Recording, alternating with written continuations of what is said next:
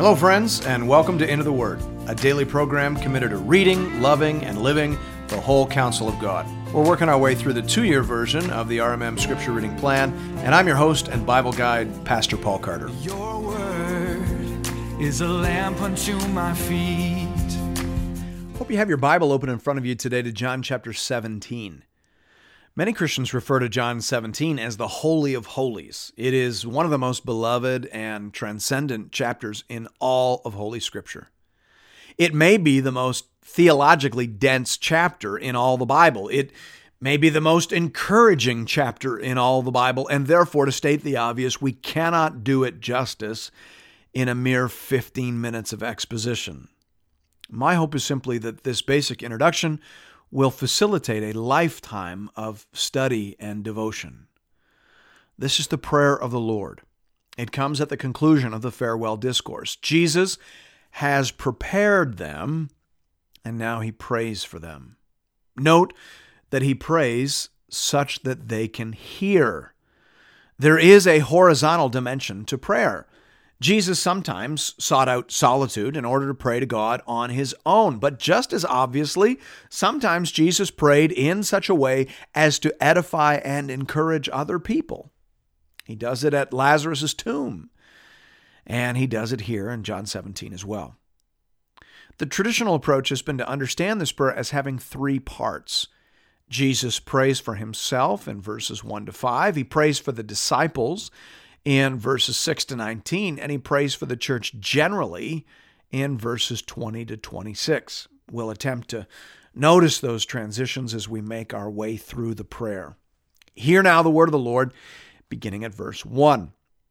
When Jesus had spoken these words, he lifted up his eyes to heaven and said, Father, the hour has come. Glorify your Son, that the Son may glorify you, since you have given him authority over all flesh to give eternal life to all whom you have given him. And this is eternal life, that they know you, the only true God, and Jesus Christ, whom you have sent. I glorified you on earth, having accomplished the work that you gave me to do. And now, Father, glorify me in your presence with the glory that I had with you before the world existed. As mentioned, these first five verses represent Jesus' prayer for himself. He prays for two things in particular. He prays, first of all, that he may be glorified so that he may glorify the Father. The Strong's Greek dictionary defines that word glorify as to render or esteem glorious, to make glorious, to be full of or have glory, to honor or to magnify. And I want to focus in on that last one to magnify.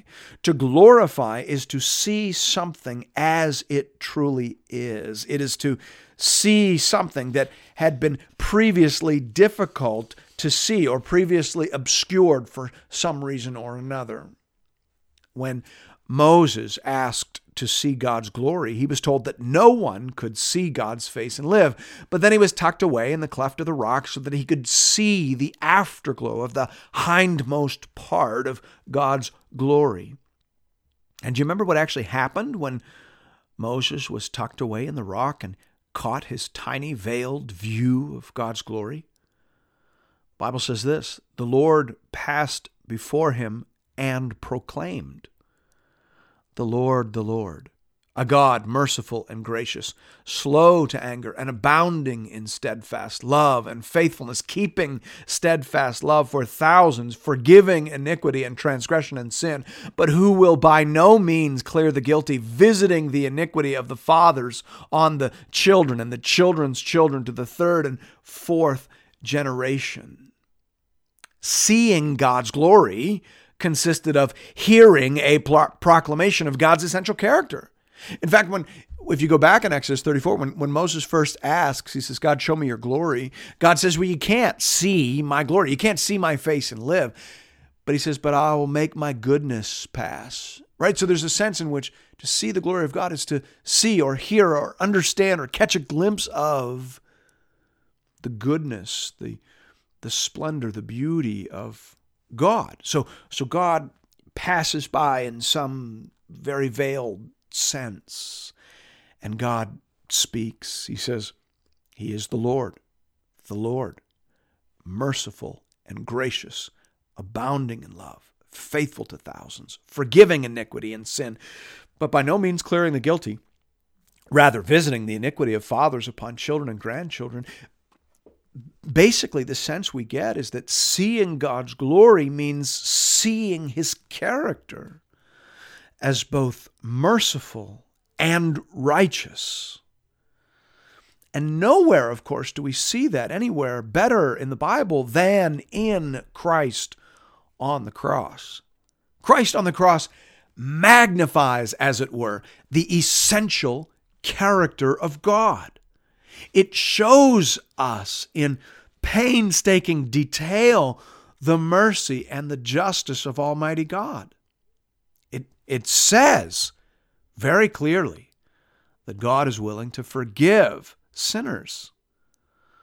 But it also says very clearly that God is willing to punish sin and sinners. That's that's what the cross says. That's the message. It's hard to miss it. And that's how it glorifies God. And that's what Jesus prays for. When Jesus prays for God to glorify him so that he can glorify the Father, he is saying, Use my death to show the world who you really are. D.A. Carson puts it this way He says, God is clothed in splendor as he brings about this death exaltation of his son.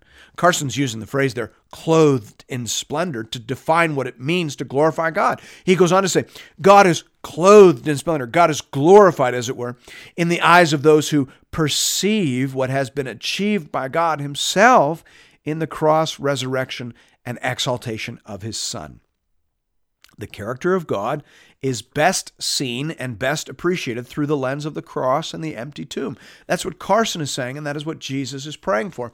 When I was a little boy, we used to, I think it was part of our, our preparation for Good Friday, we would often ask the question, or the teacher would ask, How much does God love us? And then we would all stretch out our, our hands as far as they would go to the sides, and we would say, He loves us this much, as, as though to say that he loves us enough to put Christ on the cross. And I think that is true. I think that is marvelously true. And I think you should still teach that to your kids. I just I just think the next step is to say, ask the question, and how much does God hate sin? And then to again stretch your hands out as far as they would go to each side and to say he hates it this this much. That's the essential message of the cross, that God is a holy God, that he takes sin very seriously. And simultaneously, equally marvelously true, God is willing to forgive sinners. That's the message of the cross. That's how the cross glorifies God. And I think that's important to say because so many progressive scholars nowadays want to suggest that God did not intend for Jesus to be crucified. These progressive scholars suggest that the cross says something certainly about the wickedness of mankind, but it doesn't say anything particularly about the character of God. But that's not what Jesus says. And it isn't what the di- disciples said, what the apostles said. In the first sermon preached by an apostle in the church under the power of the Holy Spirit, we are told that the cross was according to the will and design of God. Peter says in Acts chapter 2, verses 23 to 24, he says, This Jesus delivered up according to the definite plan and foreknowledge of God. You crucified and killed by the hands of lawless men.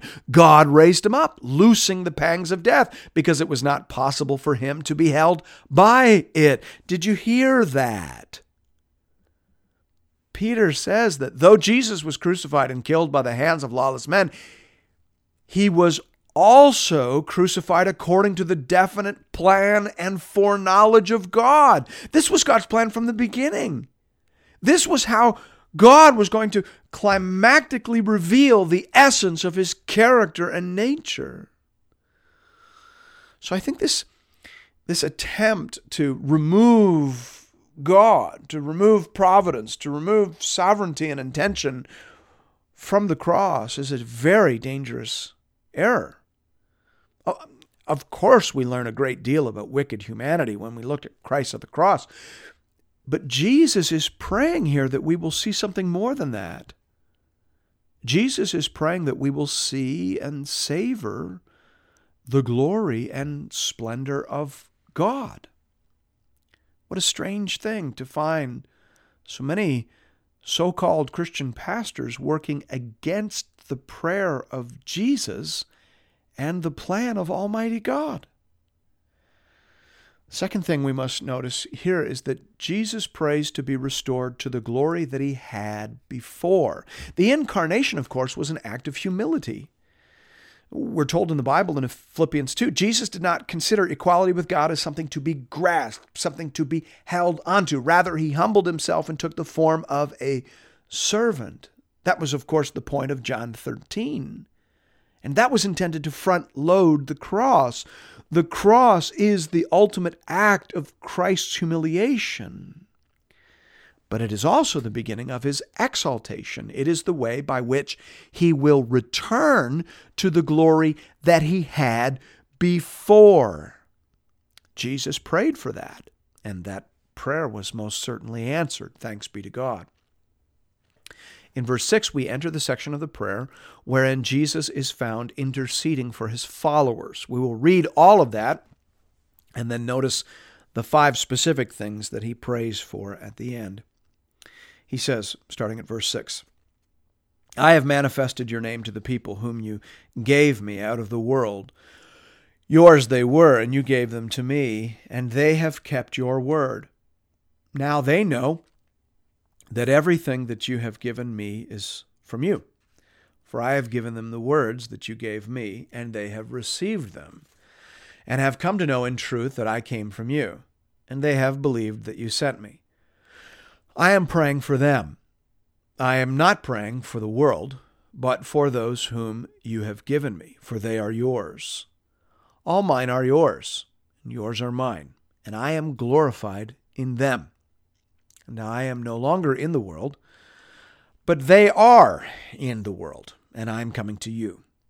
Holy Father, keep them in your name, which you have given me, that they may be one even as we are one.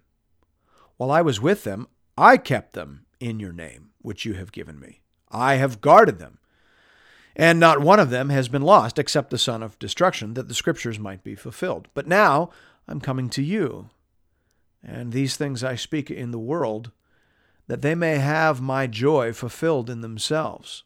I have given them your word, and the world has hated them, because they are not of the world, just as I am not of the world. I do not ask that you take them out of the world, but that you keep them from the evil one. They are not of the world, just as I am not of the world. Sanctify them in the truth. Your word is truth. As you sent me into the world, so I have sent them into the world. And for their sake I consecrate myself, that they also may be sanctified in truth. I do not ask for these only, but also for those who will believe in me through their word, that they may all be one, just as you, Father, are in me and I in you, that they also may be in us, so that the world may believe that you have sent me. The glory that you have given me, I have given to them that they may be one even as we are one. I and them, and you and me, that they may become perfectly one, so that the world may know that you have sent me and loved them even as you loved me. Father, I desire that they also, whom you have given me, may be with me where I am, to see my glory that you have given me, because you loved me before the foundation of the world.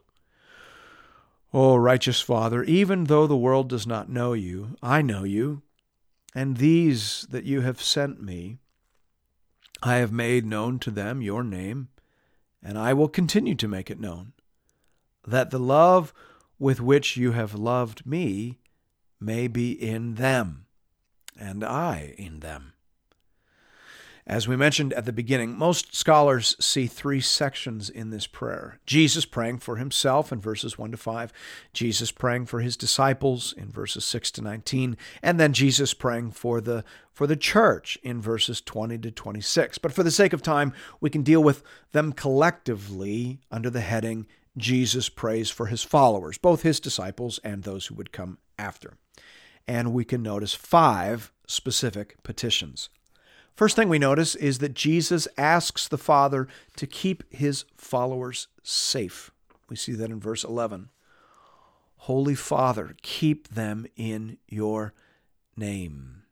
Jesus is praying here against the danger of apostasy, against the danger of his followers falling away. Jesus says that he's been protecting them during his earthly ministry, but now, of course, he'll be returning to heaven. And so he asks the Father to protect them in his absence. And this, of course, reminds us, it takes us back to what Jesus was saying in chapter 16. He talked there about how the Holy Spirit would come and how part of what he would do would be to protect them in the world. That wouldn't be all he would do, but that would be an important part of it.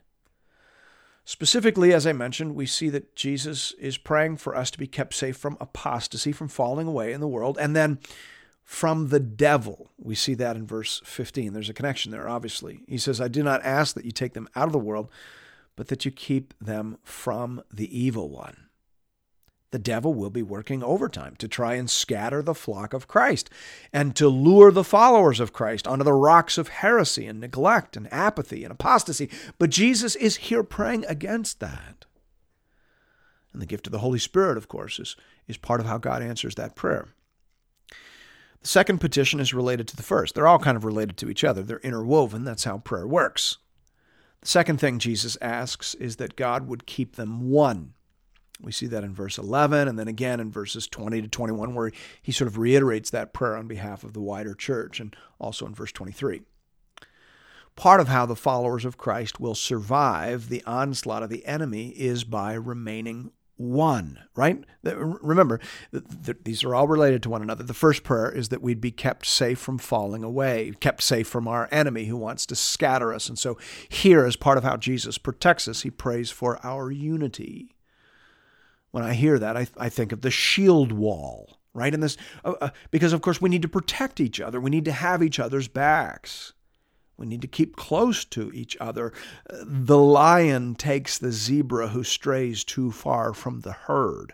The herd, the pack, the shield wall, that keeps us safe. Now, some people take this one petition of Jesus and, and they set it against all of the others. They say, Jesus prayed for us to be one, Therefore, church discipline is wrong, or therefore, all division within denominations is, is, is, wrong. And, and, and some will even go so far as to say the fact that there are individual churches in a town rather than just one big happy church is wrong. But that is to miss the, the point. That's to miss the context. The context is defense against the devil who wants to introduce error and falsehood into the church. John knew very well that sometimes you have to purge people from the shield wall because they're actually working for the enemy. John knew as well that wolves would occasionally try to get inside the protective confines of the herd. He knew that because Jesus said that. Matthew 7 15. Beware of false prophets who come to you in sheep's clothing, but inwardly are ravenous wolves. So sometimes discipline and discernment and even division are necessary to keep the herd the herd and not a meat grinder, not a slaughterhouse. Sometimes it is necessary to remove enemies from inside the shield wall. The shield wall is supposed to keep us safe. We are safe when we are together around the truth of Christ. Thirdly, Jesus prays that his followers will experience the full measure of his joy. He says that in verse 13. I love what Colin Kruse says here. He says, Jesus' joy came from doing the Father's will, and the joy of the disciples would come from doing what Jesus commanded. So, just as there is safety in orthodoxy, so there is joy in obedience. We don't always hear that. God's ways, God's ways are truth and life, and and Jesus prays that God would keep us safely in them. Thanks be to God. Fourthly, he prays that the Father would sanctify his followers in the truth. We see that in verse 17. Sanctify them in the truth. Your word is truth. Carson says here Ideally, if someone is set apart for God and God's purposes alone, that person will do only what God wants and hate all that God hates. That is what it means to be holy as God is holy. Closed quote. Obviously, We can only learn how to do that through careful study of God's Word. That's what the phrase sanctify them in the truth means. Fifthly and lastly, we see Jesus praying that his followers will be with him forever. We see that in verse 24. Father, I desire that they also, whom you have given me, may be with me where I am, to see my glory that you have given me, because you loved me before the foundation of the world. See, ultimately, our experience in heaven is not about us, it's about Jesus. Jesus is the focus of our experience in heaven. We will enjoy seeing our loved ones. We will enjoy sitting down with the Apostle John and with Moses and Elijah. But first and foremost, we will delight in and exalt in the glory of God in the face of Jesus Christ. That is eternal life. And that takes us back to something Jesus said near the beginning of his prayer. He said, This is eternal life, that they know you, the only true God, and Jesus Christ, whom you have sent. At the end of the day, that's what it's all about. That, that is what heaven is all about. That is what the eternal kingdom will be all about. Knowing God as he has revealed himself through the person and work of Jesus Christ. That is what Jesus prays for his disciples. That is what Jesus prays for us. Thanks be to God. And thank you for listening to Into the Word. If you're interested in additional resources, you can find those over at the website at www.intotheword.ca. You can also check us out on Facebook, and I hope that you do. We have a growing community of Bible readers over there, and we post daily encouragements and conversation starters. Hope to see you there. And I hope to see you again tomorrow, right here, for another episode of Into the Word.